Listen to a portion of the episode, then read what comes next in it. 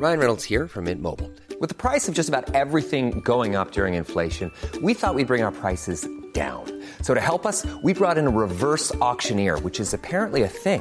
Mint Mobile unlimited premium wireless. Ready to get 30, 30, bit to get 30, bit to get 20, 20, 20, bit to get 20, 20, bit to get 15, 15, 15, 15 just 15 bucks a month. So, Give it a try at mintmobile.com slash switch. $45 upfront for three months plus taxes and fees. Promo for new customers for limited time. Unlimited more than 40 gigabytes per month. Slows. Full terms at mintmobile.com. The Premier League All Access podcast is proud to be brought to you by Ladbrokes.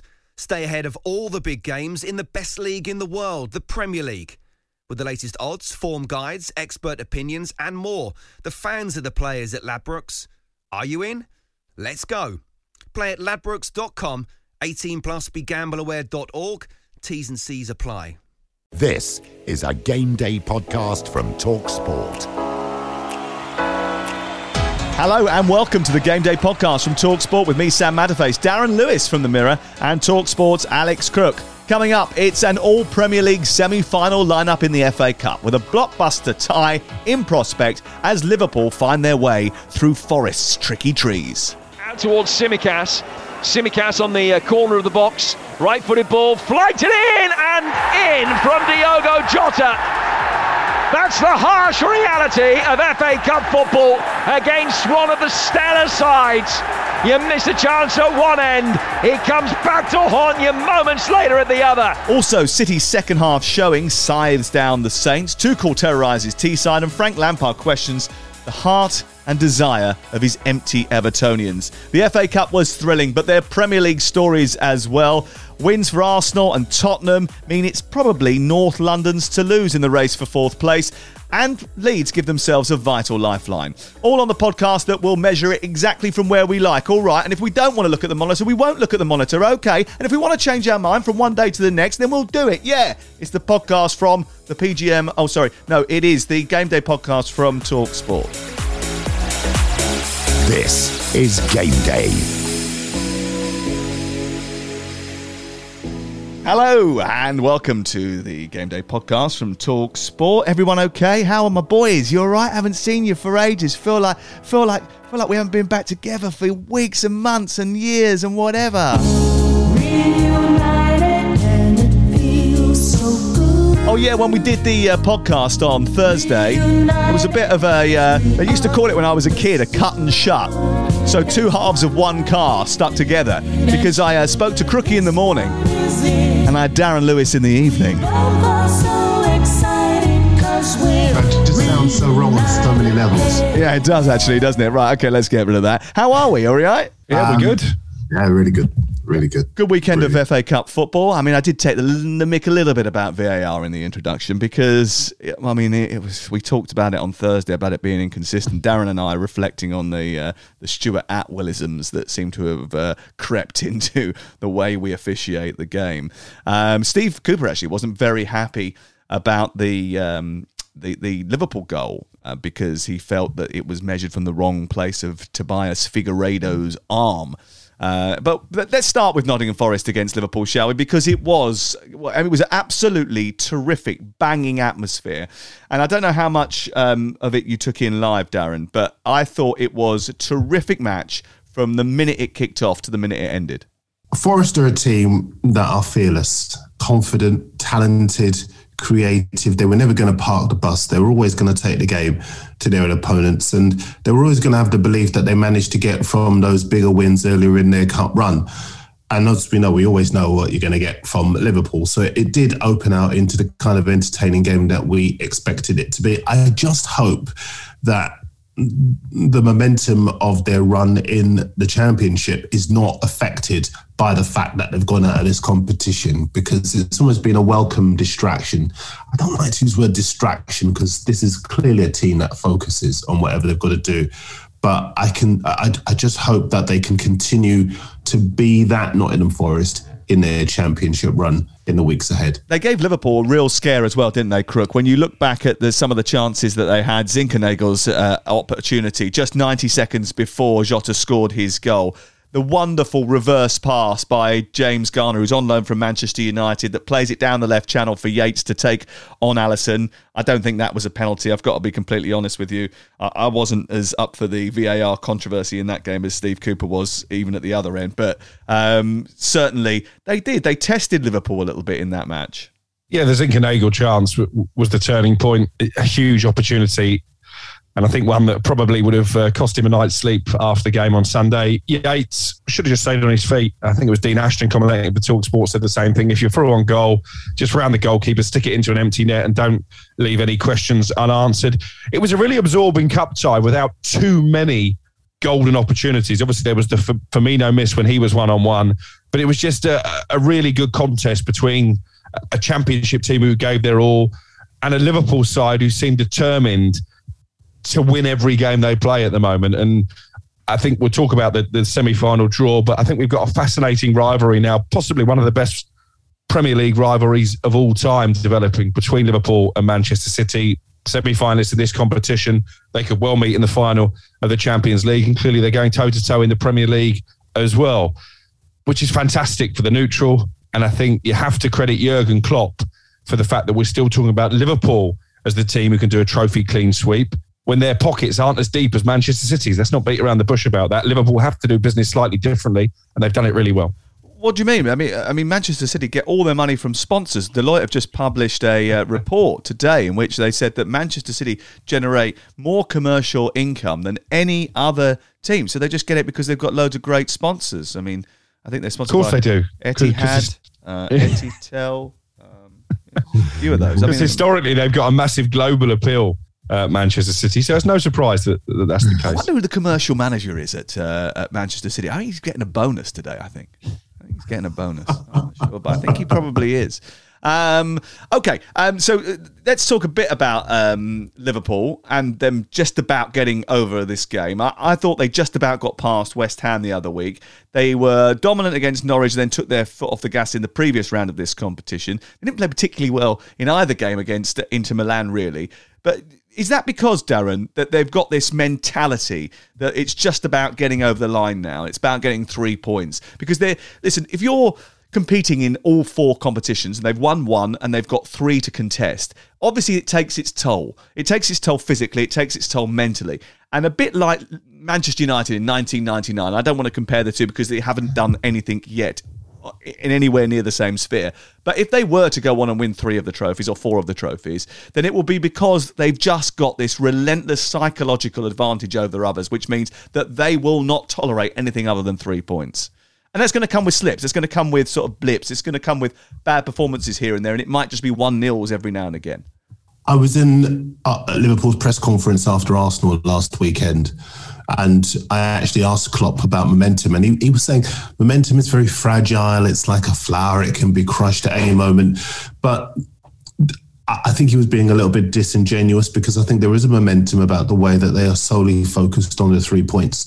The first half of the season was all about artistic impression and blitzing teams and uh, scoring your threes and your fours and whatnot. But this second half of the season, now that they know that they can do it and it's within range, it is all about coming out on top. Doesn't really matter how they do it. Doesn't really matter uh, if they're impressive in doing it. All that matters is the three points. And I think that's the reason why I would side with Liverpool over City because I think the City are still brilliant. They've not done a single thing wrong, and that's a measure of the caliber of competition we're talking about between the two teams. But I think, as far as Liverpool are concerned, the momentum is with them because they're solely focused on the three points. They can win ugly if they need to. Well, not that I'm one to blow my own trumpet, but I think after League Cup final, I said Liverpool would really Manchester City now. They take confidence from having that first trophy on the board. And again, I think Darren was quite dismissive, but you look at the gap now, I, might not be far wrong come the end of the season. But it's really interesting, Sam, that you compared this Liverpool team to United in '99. I actually spent Sunday morning uh, educating my two young sons and showing them clips from the the treble season, just to tell them that Manchester United were good once. and there are similarities uh, particularly in the forward areas, because United obviously had those four strikers, Yorke, Cole, Sheringham, and Solskjaer, that they would rotate between matches. And Jurgen Klopp has just started to do that. He's got five players now for those uh, three forward positions. That's a good position to be in. Forgive me. Uh, can I just say, um, it was not writing Liverpool off, it was pessimism. You're a doubter, but but but but you've changed your mind, and This is the time for lovemaking. exactly. now we're back to doing that again. I knew you were going to play that. I would never have paused. No, they've, they've been relentless. They did very well. And it sets up, as we've mentioned, a titanic battle between them and Manchester City because City beat Southampton by four goals to one at the weekend. And that was a, a terrific second half performance against the Saints because in the first half, it was it was pretty even actually, and Southampton started the game well, then gifted Manchester City a goal in frustrating circumstances, um, and then Manchester City succumbed. Southampton got back in the game. It was 1 1 at half time, finally poised, and then City powered away. But did City power away, Alex Crook? Because Fraser Forster cannot dive to his right. I think I've been telling you that for quite a while, have, haven't I? and, and the, did you see the penalty? Yeah, yeah, not brilliant from from Fraser Forster. It's an interesting one with him though because he's actually been playing quite well to such an extent. He's out of contract in the summer, and I think it was taken as read at the start of the season that, that he would be let go. But maybe that might be you turning on that decision. But I do think four one flattered Manchester City. I think it was closer than the scoreline suggests. Ultimately, they had too much quality.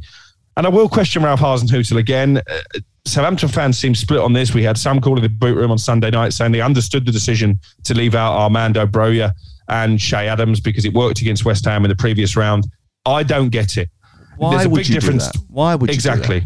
There's a big difference between playing West Ham and Manchester City.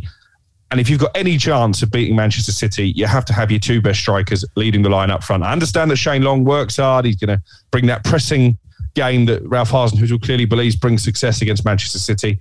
But I don't understand that. And I don't understand even more the comments from Hasenhüttl after the game, basically suggesting that he got the um, idea from Jan Bednarek that he wasn't mentally prepared for this game because his focus was on Poland and their upcoming World Cup qualifier. If that's true, I think that's a really poor reflection on Jan Bednarek. This is not Shrewsbury away in the first round of the League Cup. This is an FA Cup quarter final and a place at Wembley. I'm not sure how happy uh, the player will be with his manager airing those views, but that doesn't sit right at all with me. Now, also, you know, the Poland game that they've got to play, because they've got to buy through the first round, haven't they, as a result of the, the Russia Yeah. incident. So that isn't till next Tu- Tuesday. It's 10 days away. Yes, it's massive because it's a playoff to get to the final, uh, the finals of the World Cup. I understand that, but this is an opportunity to go to Wembley with your club that plays pays your wages, by the way. Um, so uh, you, you, you can sorry, surely focus on two big games in ten days. Um, I don't get the the, the Broja thing. I don't get it at all, and the reason I don't get it is because. Um, like you say, the context is completely different to the West Ham game in the previous round, where they were playing in a congested period on a Thursday night. I think they were playing that that quarter final, and it was very close to the weekend. So they were thinking about the possibility of uh, of changing the team. They also thought that West Ham would be, you know, come out and try and have a go at them, and then they'd hit them in the second half when they can make all their changes and five changes gives you the opportunity to rest some of your players but against manchester city darren you've got to play your best team haven't you especially just before an international break Yeah, you do one of two things. Uh, If, you are serious about winning, you have to play your best team. If you play anything other than your best team, then clearly you're surrendering the, the game to the opposition. Um, I mean, it has to be said after Spurs, and I was at that game when Southampton played Spurs and won at White Hart Lane. Ralph Hasenhüttl said, "Look, this is very different to previous seasons where I didn't have the depth. Now I can make eight, nine changes and not really have a dip in quality." But at the same time, you cannot make a lot of the changes against a, a side as as accomplished as City and expect to win because they're just too good. And I don't think yesterday's uh, result surprised anyone. The National Hunt Festival at Cheltenham provided us with four days of thrilling entertainment.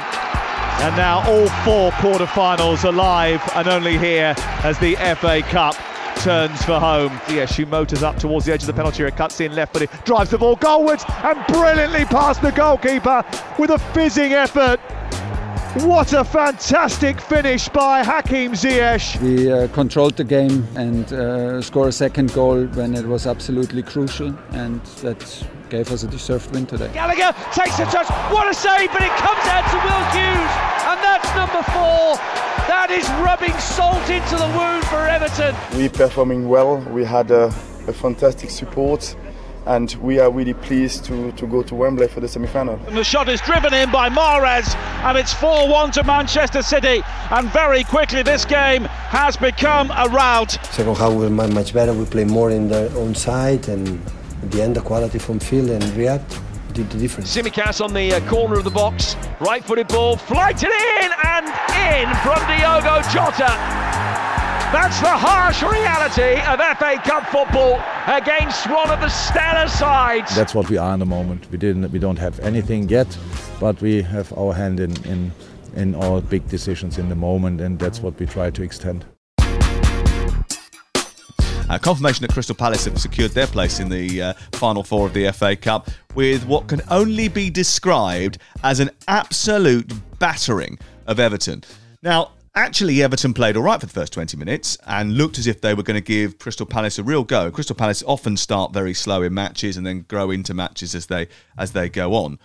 But Everton didn't take any of the two or three big chances that they had during that period, and then Palace took the two chances that they had before half time. And Everton, Alex, crumbled like you wouldn't believe. No wonder Frank Lampard came out afterwards and said, you know, he questions the heart, the desire, and the commitment of the players because I mean, everybody else was as well. Yeah, but I'm not sure that's very clever uh, for the manager to come out and do that because you, are needing a tune out these players for the rest of the season. It's hardly going to rebuild their confidence. I actually didn't think Frank covered himself in glory with his comments pre-match either, but by basically saying, "Look, forget about the FA Cup. It's all about staying in the Premier League." He's right to a certain point, but Everton haven't won a trophy since Joe Royle led them to the FA Cup victory over Manchester United in 1995. Yeah, but they're Again, not going to start now. They, they were never going to win the FA Cup. No disrespect. I mean, look at them; they're absolutely dreadful but it's still a chance to go to a Wembley semi final and again build up some confidence for some pretty huge league games ahead. There wasn't much in this game for the first 20 minutes, but you're right. The way that Everton capitulated after conceding the first goal um, is a cause for concern. I think great credit to, to Crystal Palace and all the Chelsea fans around Talksport Towers just they were saying, "Oh, what a great draw! You know, we've avoided Liverpool and Manchester no. City." I think Palace will be thinking exactly the same, uh, yeah. uh, especially given Patrick Vieira's remarkable record in the FA Cup. Is that 19 games now as player and manager yeah. without defeat in terrific, the competition? Terrific. I've just got a sneaky feeling that Patrick Vieira is going to be leading a team out in the FA Cup final this season. Ooh, okay. Can I just um, say that this really fascinating debate that you raised, uh, Alex, about playing your strongest side, uh, because uh, sometimes you you you can make changes if you fit. Look, as far as Everton are concerned, they've got to stay in the league. You yeah. know, they could win the, the, the, FA Cup, but if they go down, it's a disaster. Now, you can make the case, well, actually, the game is about winning. When you look at the investment in Everton, they need to stay in the Premier League. Yes. I would argue more than winning the FA Cup. Because they may collapse if they go out of the Premier League. Exactly, exactly. So I can understand why Lampard did not play his strongest side. A day out at Wembley means nothing, and there was a, I think there was a huge misconception. Around, misconception is probably the wrong word. Everyone loves these heartwarming stories, but when you get to a final, you want to see big teams against big teams. Sponsors want the Chelseas against Liverpools or Manchester Cities. You know, I remember when Millwall played Man United in the FA Cup; it was such a mismatch. Yeah, it was rubbish. You know, people but that, that, that, that Wigan Man City game was all right, though, wasn't it? It was not not too bad, and I was just thinking of that as I was making the case. To be fair, so thank you for putting that in there, so that no one actually tweets us and says, "What about Wigan Manchester?" uh, but but there was a reality about the fact that for Everton, picking your strongest side to play in the FA Cup, the FA Cup is not important to them. Staying in the Premier League, saving their lives, absolutely is. Yeah, and um, look, Crystal Palace. I, I do think it's fantastic that we've got Liverpool, Man City, Chelsea, and Crystal Palace in the last four. Although it has been pointed out to me that it is now um, seven years since a team from outside the top flight has made it to a semi final.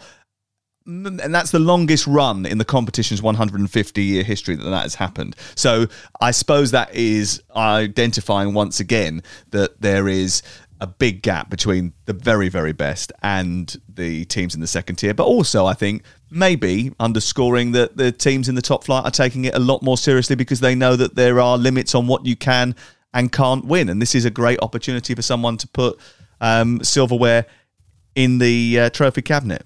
Yeah, but I think actually for the competition, if it is Patrick Vieira walking up the steps to lift the FA Cup come May, I think that would be a brilliant shot in the arm for the competition because what we don't want is a closed shop where, by and large, if Manchester City turn up, they win the FA Cup. Chelsea have got a terrific record as well. I think it's it's it's it's good for English football when one of the lesser lights, even if it's still a Premier League team, uh, win the FA Cup, like Wigan did against Manchester City, like Portsmouth did, Sam, uh, when we were there in 2008. So for that reason, I'm all in on Palace this season. Come on, the Eagles. Okay, all right, okay. Well, except because Manchester United went out about you know third round or something. When did they go out?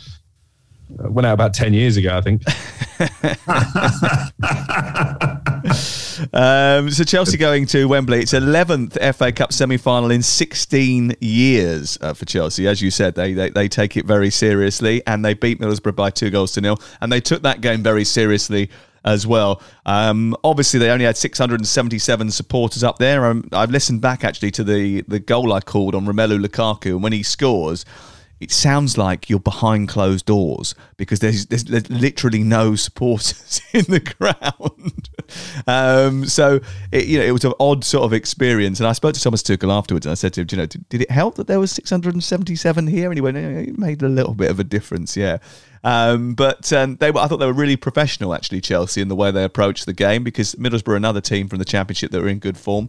And Mason Mount was brilliant, absolutely brilliant, occupying a half space on that right hand side, getting in behind the, the Middlesbrough defence, helping to create both goals. I just thought he was he was terrific, and he's been terrific. He's a brilliant professional as well, isn't he? Because the one thing about Mason Mount, you know, there's a lot of talk about England players and you know getting maybe too big for the boots sometimes. You never hear anything about Mason Mount. Literally nothing at all. He, he he turns up, he does the job, he contributes. I think he's contributed to 50 goals since he's been in the Chelsea first team in the last two and a half years. He's he's 25 assists and 25 goals. I mean, it's a pretty impressive record, and he, he's an exemplary professional, isn't he?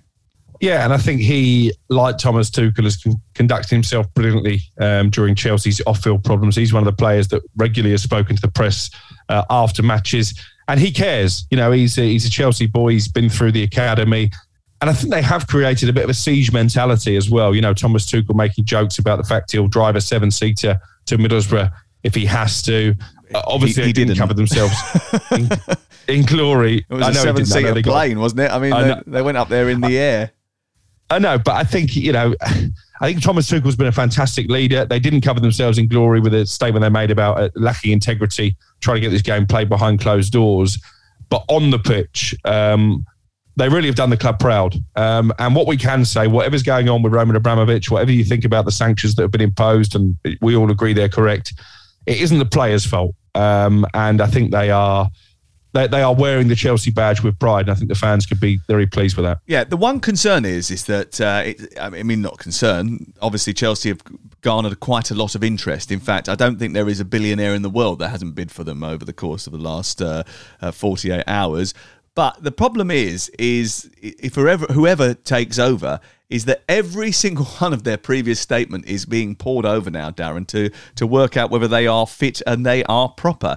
And you know, there's a little bit of conflict of interest in the Martin Broughton takeover proposals because. Uh, Josh Harris and David Blitzer are involved in Crystal Palace, are rumoured to be involved in that. How does that weigh up? Because they can't own two Premier League clubs. You've got uh, Todd Boehly and his consortium, and then you know their involvement in American sports. You've got the uh, the Ricketts family that are involved in the Chicago Cubs, who, whose whose patriarch has said some rather well, listen, inappropriate things about. Um, Islam and, and, and Muslims in the past, although I understand he's not involved directly in the bid. So like it's a it's still a murky world that Chelsea have got not Chelsea, but the government have got to navigate here before a proposal that is put to them can be accepted. I mean, there's a Saudi media group who apparently are not linked to the royal family, but isn't everyone in Saudi Arabia linked to the, the, the, the royal family because it's about fifteen thousand princes. Yeah. Um, the, the, the, the thing about the Saudis is that obviously there is the war in Yemen. Um, and so is that an acceptable war? But the uh, Ukraine war, which Exactly. there, there are all these um, aspersions cast in the direction of Roman Abramovich, that's not. So, and then you've got uh, well, listen, there are there are so many things. so many strands. I know you were just about to say about Manchester City's owners meeting uh, Yes. Uh, the Syrian president over the weekend as well, which doesn't go down particularly well. And- But, yeah, and I this is the, this is this is the know- area that we're in now, isn't it? Exactly, exactly. I, I, I laugh, and it's an ironic laugh because I think football ties itself up in knots trying to navigate this moral maze. Um, and the, I, there was a terrific piece by Martin Samuel in the Daily Mail a, a couple of weeks ago where he talked about the era before you had the era before we had foreign investment and some of the unsavory characters who were in charge of football clubs back then uh, uh, to remind us all that it wasn't a happier time and more golden era before we had foreign investment. There were still a few uh, ne'er do wells, if you like, who were taking characters. Rogue characters exactly and characters in inverted commas because that makes them sound endearing when in some cases they were crooks. Yeah. um, so i think this is a very difficult period in terms of what the government do here and, and what the government are seen to be doing here. I, all i would say is that two things. One as Sam Wallace said in the Sunday Telegraph yesterday, beware the potential owners who say one thing before they take over a club and then do anything they want once they do, and you can do nothing about it. Brilliant article that because you talked about the small window to have an influence on your club's future. It's a very small window because at this point everybody promises you the world, but actually as soon as they've got their hands on it, they'll do what they want. Absolutely, and I, you know, I, I think of some people who've had some recent takeovers: uh, Burnley, Sheffield United, you, your Portsmouth side, um, where you ha- were taken over by one of the few, the, probably one of the. I've got to choose my words really carefully. Well, there, here, there- there was, there was a moment when they were taken over by someone who didn't exist, which was uh, whose nickname became his name was Ali Al Faraj, and actually we called him Ali Al Mirage because he didn't exist. He was he- no one's ever heard of him.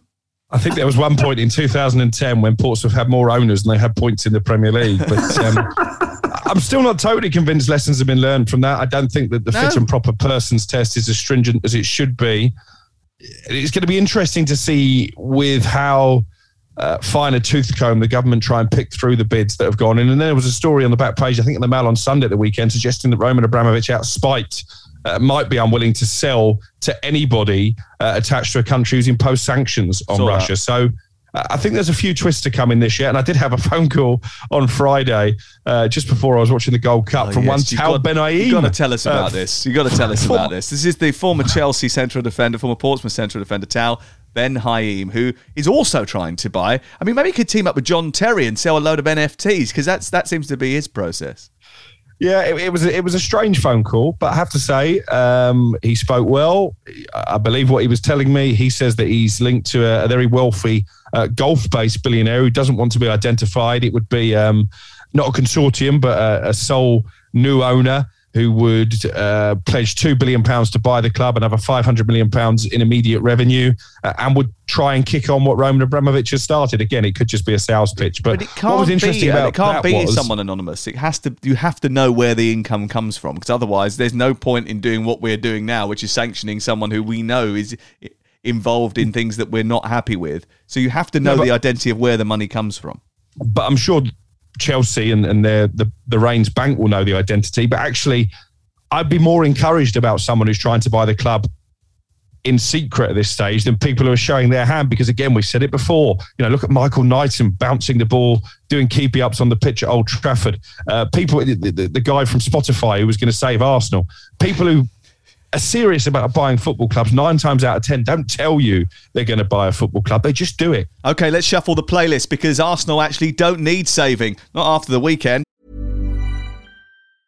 A lot can happen in the next three years. Like a chatbot may be your new best friend. But what won't change? Needing health insurance. United Healthcare Tri Term Medical Plans are available for these changing times. Underwritten by Golden Rule Insurance Company, they offer budget friendly, flexible coverage for people who are in between jobs or missed open enrollment. The plans last nearly three years in some states, with access to a nationwide network of doctors and hospitals. So, for whatever tomorrow brings, United Healthcare Tri Term Medical Plans may be for you. Learn more at uh1.com. Cool fact a crocodile can't stick out its tongue. Also, you can get health insurance for a month or just under a year in some states. United Healthcare short term insurance plans, underwritten by Golden Rule Insurance Company, offer flexible, budget friendly coverage for you. Learn more at uh1.com. The Premier League All Access podcast is proud to be brought to you by Ladbrokes. There's a lot more to those 90 minutes than what goes down on the pitch. With the latest odds, form guides, and expert opinions, you'll know the score with Ladbrokes. Odds update on Talk Sport with Ladbrokes. Are you in? Let's go. Play at ladbrokes.com, 18 plus, begambleaware.org. T's and C's apply.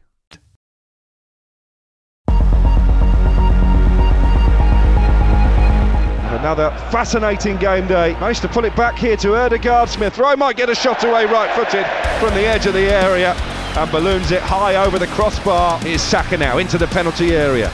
Linking up neatly with Ødegaard, continuing his run to the six yard box, cuts it back, and Smith Rowe and Lacazette really just got in each other's way. Gabriel trying to turn onto it. Shot from Saka! And the first goal for Arsenal. Bukayo Saka with yet another magic moment. Cleared as far as McGinn, who curls one. Right footed just past the far post. Watkins running at Gabriel, tries a step over, shoots left footed. And how did that stay out? Ball in towards Danny Ings inside the area. Looks to guide the header into the top corner. Over Leno, but onto the roof of the net. And there is the full time whistle. No late twist in the towel.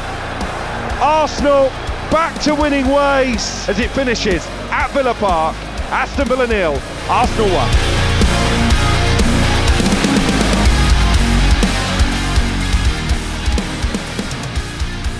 Aston Villa nil, Arsenal one. Crookie commentated on this game, as you've probably just heard there, and uh, the goal came from Bukayo Saka, and what a goal it was as well. And he's a terrific player. And I heard someone talking about the fact that not many England players actually had ripped up trees since the European Championships. He's certainly one who has over the course of this uh, season. He used the adversity which uh, befall, be, befell him uh, during the summer, and he has kicked on. What a terrific player he is! And Arsenal, you've got to get, you've got to hand it to them, Darren. You know, I must admit, I went into this game like Crook did, thinking that Aston Villa could cause a bit of an issue here. They'd hardly landed a glove on them. No, they didn't. Uh, listen, Arsenal was superior all over the pitch. I think there were questions to be asked. Um, about uh, Aston Villa's recruitment. I know that they're going to invest quite a lot. They were going to sign Bentancur before he went to Spurs. Mm. Um, and I think they're now looking at seeing if they can get Kalvin Phillips from Leeds in the summer. They do need more steel in midfield, more quality in defence, and I think they even need a little bit more in attack too. But Arsenal were brilliant. They were focused. They're adding clean sheets now to their run uh, into the top four if they are to make it. They're scoring goals. Bukayo Saka, they should give him anything he wants when he signs his new deal because this guy is pure gold. Um, and I think that they, it's going to be interesting for fourth place. And of course, they did it and managed a clean sheet without uh, Aaron Ramsdale, didn't they? Yeah, he was there as cheerleader.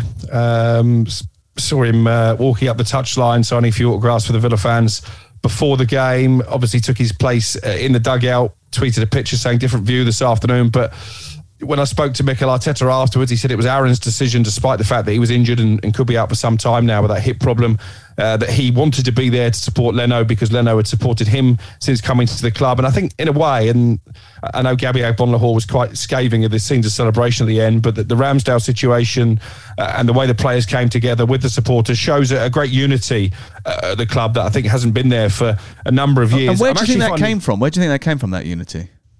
Well, I think because he's cleansed the dressing room, Mikel Arteta. You don't think it's just um, because of Aaron Ramsdale's personality? Because you don't really talk about that. well, listen. Uh,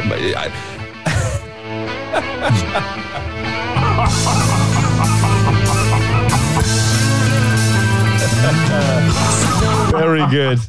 I'll I'll serve them up and you bat them down again. But what I was going to say, and we were talking about great rivalries. For for me, the greatest rivalry in the Premier League was still United and Arsenal. Ferguson against Wenger. You know, the battle of the buffet, the the dust up between Keane and Vieira in the tunnel at Highbury.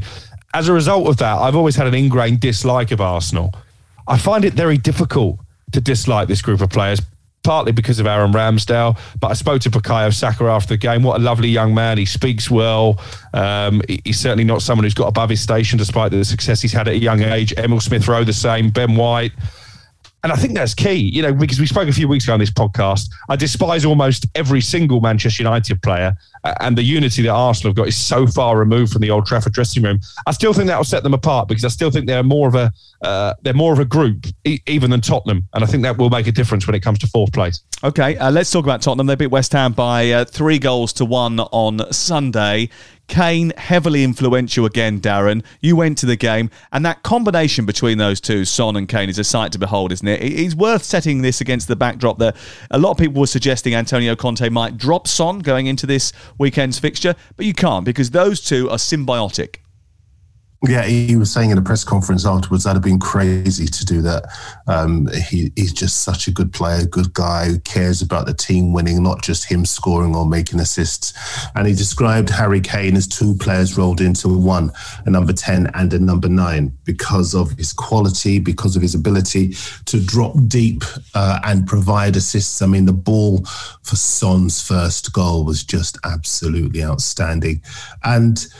Uh, I, I don't know. I, I, just think, as far as Spurs are, con- are, concerned, it's insane that they are in with a chance of the top four when you consider the games they've lost, the points they've dropped, the points at which Conte said, "Look." Uh, you, I think I might sack the club because they're just rubbish. I, I can't do this. I'm used to challenging for titles, not with this rabble.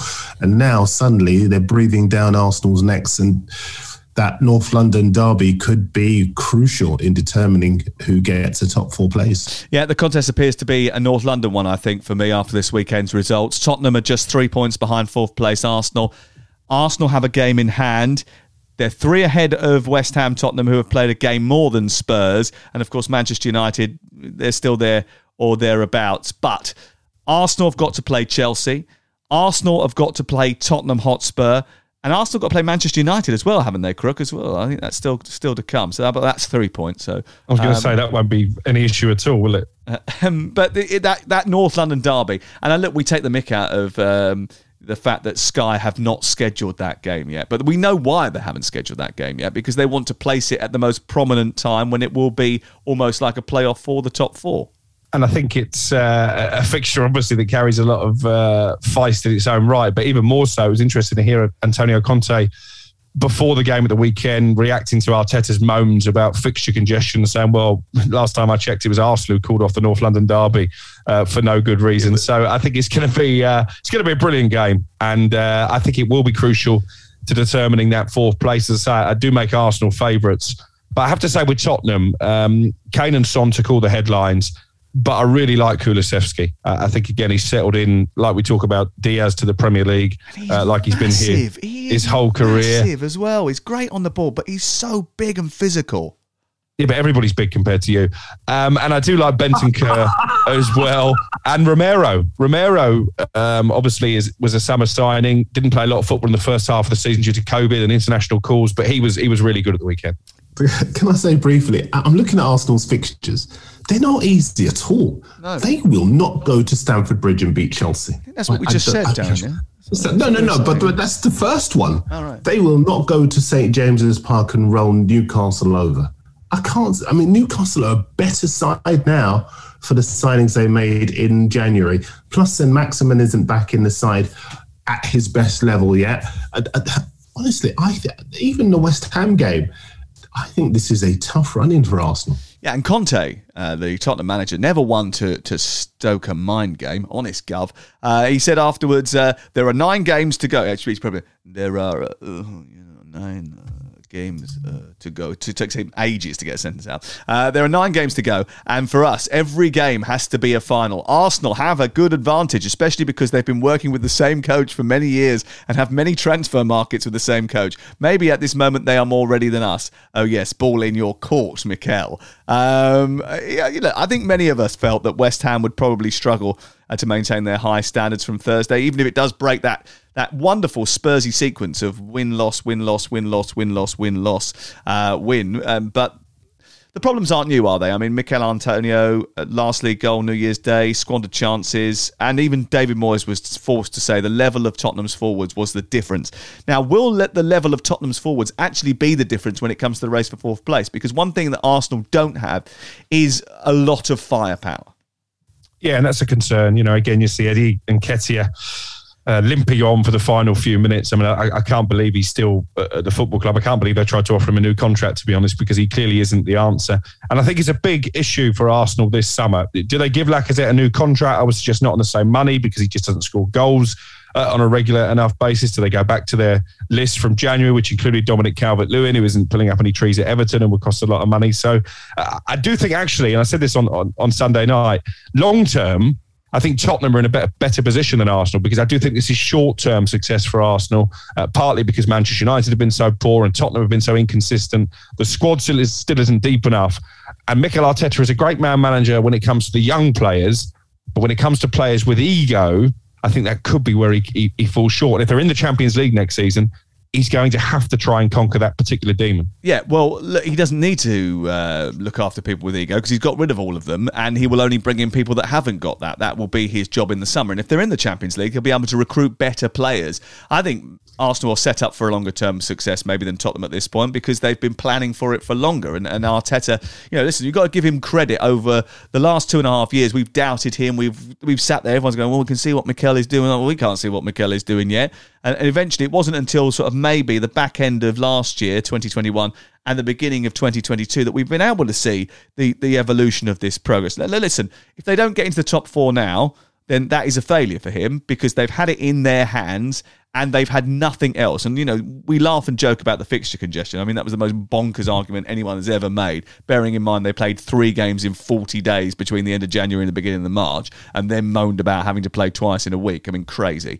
Um, and not going to get any sympathy from anybody.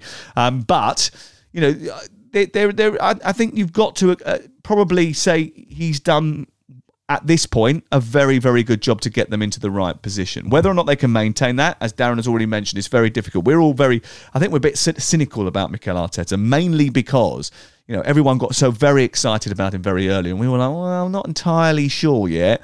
And the, the histrionics on the touchline don't help me either, by the way. You know. I don't get all that. I mean, I know he's he was at his best on Sunday. I mean, it was like uh, I said in commentary, it was like an over enthusiastic dad on a school sports day at one stage clapping, you know, a wayward pass that, that sailed out play over on the touchline. It was, yeah. I mean, he, he's tiresome just to watch. You know, I was, I needed to lie down, let alone him.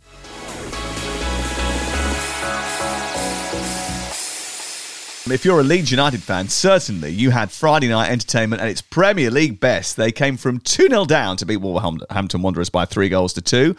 But should they have been given the encouragement to do so with that red card for Raul Jimenez? Two yellows, the second for challenging the goalkeeper. What was your thought, Darren Lewis? I don't know. and you know uh, uh, the reason uh, you've had two and a half days to make your mind up about it, and you still can't. Great. So I know, what, I know, I know, I know. But the, uh, I was just thinking about this in, in, in, a wider context. I mean, I know I disagreed with you guys last weekend about uh, Sanchez and Diaz because I, I, felt he had the right to make himself big, and I, I, I still actually would stand by that. And I, I, think I'm going to go. I'm going to go with that one. Okay, I'm going to go no. I'm going to say that I don't think that's a sending off. I think it's just a throwing. It's two players coming together. Crook. I think it was a sending off. I think it was dangerous play and, and, and endangering an opponent.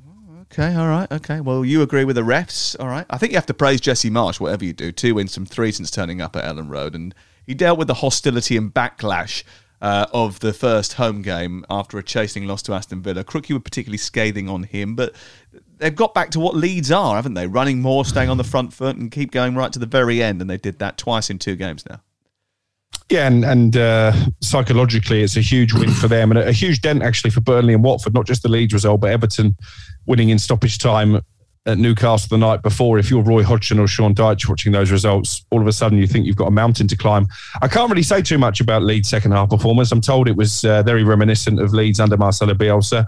Uh, but having had a, a, long week at Cheltenham, I actually went to bed at half time thinking the game was over. So I was quite surprised uh, when I woke up the next morning to find that Leeds had won by three goals to two. And uh, with, without wanting to uh, be uh, chastening myself you have had two and a half days to review the highlights, but yet you have decided not to prepare yourself for a podcast uh, which actually looks back on all the Premier League action. So that's a bit unprofessional from you, isn't it? Not for the first time. Um, let me throw out some uh, massive fixtures that might determine whether Leeds stay up and who goes down. Uh, and they don't involve Leeds. Darren, listen, listen to these big games that are still yet to come in the Premier League. 6th of April, Burnley against Everton. 10th of April, just four days later, Norwich against Burnley. 16th of April, Watford against Brentford. 30th of April, Watford against Burnley. Oh, and on the 15th of May, Everton against Brentford. Now, that means that Burnley have got to go to Watford, they've got to go to Norwich, and they get to host Everton. Those three fixtures in particular are likely to sort the wheat from the chaff, aren't they? They'll, they'll decide that Burnley are going back to the Championship after five years in the Premier League. I think tough for Burnley, but they do have those games in hand, so there is still a chance. They do have that spirit. A very small squad, so they've got a group of players who believe they can do it, and that's the most important aspect of any relegation fight: the belief. So, and what also helps them, of course, is that Everton are so bad and are still within range. So, could it be done? Yes, it still could be done. I don't think Leeds are out of the woods just yet because there are so many games to go. Okay, uh, one game that did take place on Sunday, which went really under the radar. Uh, was Leicester against Brentford. Leicester 2, Brentford 1. It went under the radar because there was so much football on terrestrial TV that everybody sort of uh, turned their attention to that. Crook, you were commentating on Leicester versus Brentford for the three people um, that support Leicester and Brentford outside the UK. Um, and um, look, there were some cracking goals in this match. Uh, Leicester now have won three of the last four Premier League games, which is as many victories as they recorded across the previous 14 matches in the competition, which is which is some upturn, isn't it? Yeah, what did you make, Sam, of, of Patson Daka's performance? Uh, Patson Daka, I thought, um, bearing in mind that he didn't feature in the match, it was probably uh, not very good. Why? I was trying to catch you out there to see if you'd actually studied this game. Oh, right. um, okay. in Yeah, no, I do my homework, pal. Thank you very much. You would never guess. You would never guess by listening to this podcast that these two are lifelong mates, and yet they're always taking shots at each other. Yeah. Um, it was a better game than I feared it would be, um, to be honest, especially when I saw that Christian Eriksen was absent due to COVID. I think that did change the dynamics. I think with uh, in the team, Brentford would have had a, a great chance to to pick up something from the game. Having said that, 2 1 probably flattered the bees. They were better in the second half. They were really passive in the first, gave the ball away too much. James Maddison and Kiernan Dewsbury Hall, actually, who's evolving into a really good Premier League footballer, was superb in that first half. Two excellent goals from Castagna marking his comeback. And Maddison, again, I mentioned I've been watching goals from the treble season for Manchester United on the morning of the game. The Maddison free kick for me was reminiscent of David Beckham um, in that season. It was brilliant technique and it was in all the way. A good win for Leicester. And actually, they've got games in hand. It, it could still be a successful second half of the season for Leicester, particularly as they're getting their players back. Jonny Evans came back as well Fofana, made a scoring comeback in Europe in midweek. So I think they could have a strong end to the season. Yeah, and of course they've they've got PSV in the Europa Conference League, which is a big match, a historical match. You know, it'll be, it'll be a nice night at the King Power Stadium. They've still got big things to look forward to, um, and. You've mentioned it already. This was a game in which only great goals counted, wasn't it? I mean, it, every single one of them was an absolute corker. Castagna's strike, I, maybe the pick of the goals. Maddison's free kick, well, giving him a run for the money. Uh, and then Yoane Wissa as well. It's not bad. It was a, a brilliant finish from the edge of the area. It was just a great set of goals. I mean, you could just watch them over and over and over again. And I suppose that just shows you the beauty of the Premier League. You've got a game which doesn't really mean much in the context of the overall uh, season. You're getting into that sort of zone now where there are going to be a few dead rubbers, but yet you still get magic moments. Just on Maddison, Sam, because you're the expert when it comes to what Gareth Southgate may and may not do. He's now the the uh, English midfielder with the highest number of goal involvements in all competitions this season in terms of goals uh, and assists. I think it was his 13th goal of the season. He's got eight assists as well. Is there any chance that he could be forcing his way back into England contention, or is that ship sailed? Nope, it's gone. Won't happen. There we go. So James Maddison, if you're listening to this podcast, book yourself a nice holiday for November. Yep, I would, uh, because he won't be going to the World Cup unless there's a severe in- injury crisis. I mean, jo- Jadon Sancho can't get into that uh, England squad at the moment, so that shows you uh, how well you have to perform and, and how well you have to behave in order to ensure that you are in the. Uh, England uh, squad. So there you go. It'll be interesting to see what happens actually today because uh, Tyrick Mitchell is going to be called up by England, uh, the Crystal Palace left back, who have an issue with uh, fullbacks because they only have Luke Shaw that I think is turned up for international duty. And um, you know, there was rumours last night that there was a lot of people that were going to pull out of this squad. Yeah, it's a problem for England when it comes to fullbacks, isn't it? Uh, because obviously Trent Alexander-Arnold is injured. I think Thomas Tuchel told you that Reece James was unlikely to report for duty as well. I wonder if it could be an opportunity for someone like Tariq Lamptey uh, maybe to put himself in the spotlight in these two friendly matches. Yeah, a, a real opportunity for Tariq because he's in the under 21 squad, isn't he? And he's going to probably get pulled across. Um, I think they definitely want to have a look at as many younger players as possible in this spread because it's very difficult, isn't it? You know, the, between now and the World Cup, you've got these two matches, these two friendlies where you can experiment. Then you've got a batch of four Nations League games in 12 days where they're obviously going to have to have a big squad to rotate because you don't want to play everybody uh, four times during that June period. And then there's one international break of two games in September. And then there's nothing, not a warm up game, not a behind closed doors friendly, nothing at all before the first game of the World Cup um, in November. So nothing between September and November. So two full months without even seeing each other or talking to each other before they actually just start their World Cup campaign. No warm up games. Yeah, but the, you're talking about as if that's the end of the world. No, I, mean, I, I, I don't. I, I, don't actually because I think the, the three games that they'll play in the group stages of the World Cup will be used as their warm up games. And, and also, you know, the, the, a lot of the teams, a lot of the countries know their best team. Yeah, uh, they do. And I think, as far as we are concerned, if we don't know what our best team is right now, then you may as well give up the ghost. I mean, we have good players. We've got to the back, the, the business end of tournaments. We came within penalty kicks of winning the Euros come on, I, I, think that we should have a confidence about our squads going into the World Cups. So I don't have any concerns about the fact that we don't have international weeks before, before that, in that period you were just discussing. You, you still want to take that bet, Crook, by the way, that Jarrod Bowen's going to be in that World Cup squad? Do you still want to take that bet? I don't know if it was a bet. I mean, he's got injured again at an oh, inopportune time. you were giving shame it that, large, weren't you? Shame that Aaron Ramsdale is injured as well because he would have probably got some game time in these two games. So it's a bad yeah. timing for him and Jarrod Bowen. It, it, it, it, it was actually. It was actually bad timing for Ramsdale because I think he would have played if they. I'll take it. You think he'll go? You haven't paid your last bet yet. We were all locked down and we're all on the remote, but you named the date and we are there. Tell me when you want to do it, and I will do it. A bet is a bet is a bet. Okay, Monday night. Okay. This coming Monday night. oh, hold on. Yeah, okay. just, checking my diary. Yeah. Okay. Listen, um, that's it from us. We'll be back um, very shortly with another episode of the Game Day podcast from uh, Talk Sport. Uh, we will. Um, look ahead to all of the returning action from the Premier League um, in a couple of weeks' time because there's no uh, Premier League this week. In fact, we are, are away for 10 days now. Um, Crookie's actually away for 10 days and has been moaning all morning about the fact that he's had to fill in a passenger locator form. Whilst me and Darren sit there and toil through, I've got four fixtures or something like that over the course of the international break.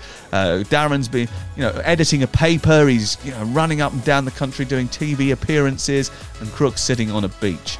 Um, so you have a great time, and we'll see you when you get back. I will. Thank you very much. Enjoy. Good luck with the games.